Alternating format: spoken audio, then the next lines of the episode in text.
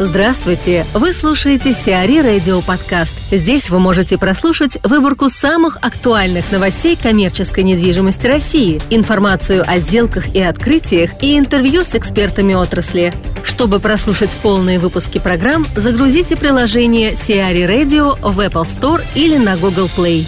Хорус приступил к строительству ТРЦ «Соларис». Группа Хорус объявила о начале строительства ТРЦ «Соларис» в составе ТПУ «Солариева» в Новой Москве. Площадь ТРЦ составит более 200 тысяч квадратных метров. Проект подразумевает наличие паркинга 5,5 тысяч машиномест и обустройство удобной транспортной инфраструктуры – концепции предусмотрен гипермаркет, многозальный кинотеатр, ведущий национальной сети, магазин электроники и бытовой техники, мебельный гипермаркет, развлекательно-досуговые форматы для всей семьи, магазины одежды и обуви, видовые рестораны и кафе.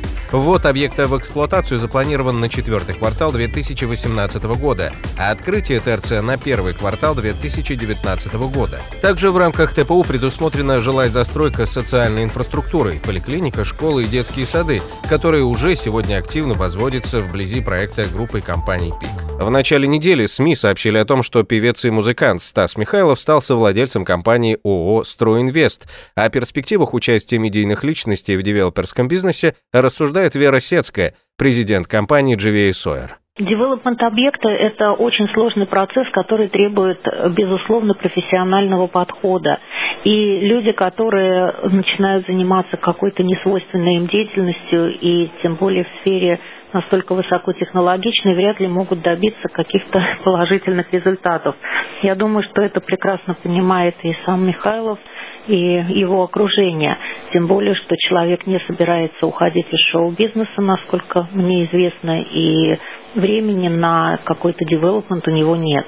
Поэтому я думаю, что речь идет прежде всего о бренде, который позволяет как-то продвигать на рынке тот продукт, который строится под этим брендом, и, возможно, о инвестициях, которые человек готов сделать а, в конкретный проект или в несколько проектов.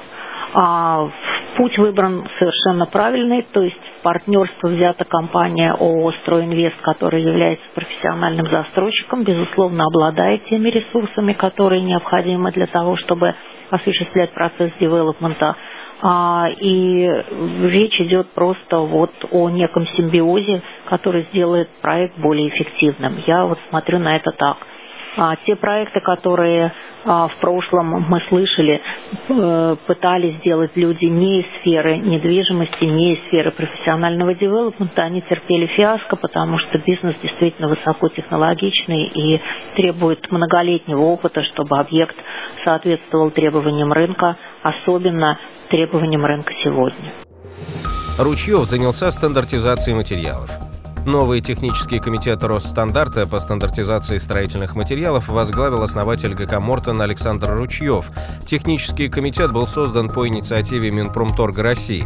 В состав комитета вошли 109 организаций, и первостепенными его задачами станут способствование внедрению инновационных материалов в строительстве и защита добросовестных производителей и рядовых потребителей от контрафактной и нелегальной продукции. Ранее стандартизацией строительных материалов занимался технический комитет при Минстрое. С января 2017 года эти функции полностью передаются в созданный комитет. По словам председателя технического комитета строительные материалы, изделия и конструкции Александра Ручьева, комитет уже приступил к работе. АСВ и АИЖК делят Роскап. Агентство по страхованию вкладов АСВ готовится к передаче российского капитала, для чего в первой половине 2017 года может выкупить проблемные активы банка на сумму около 50 миллиардов рублей. Кредитной организации будет передана АИЖК, которому принципиально получить банк беспроблемных активов, поэтому последние будут выкуплены АСВ за счет свободных средств. Само агентство перейдет под контроль Центрального банка России. Все активы и обязательства Су-155 в настоящий момент принадлежащие Роскапу достанутся АИЖК. Львовский полигон вернут государству.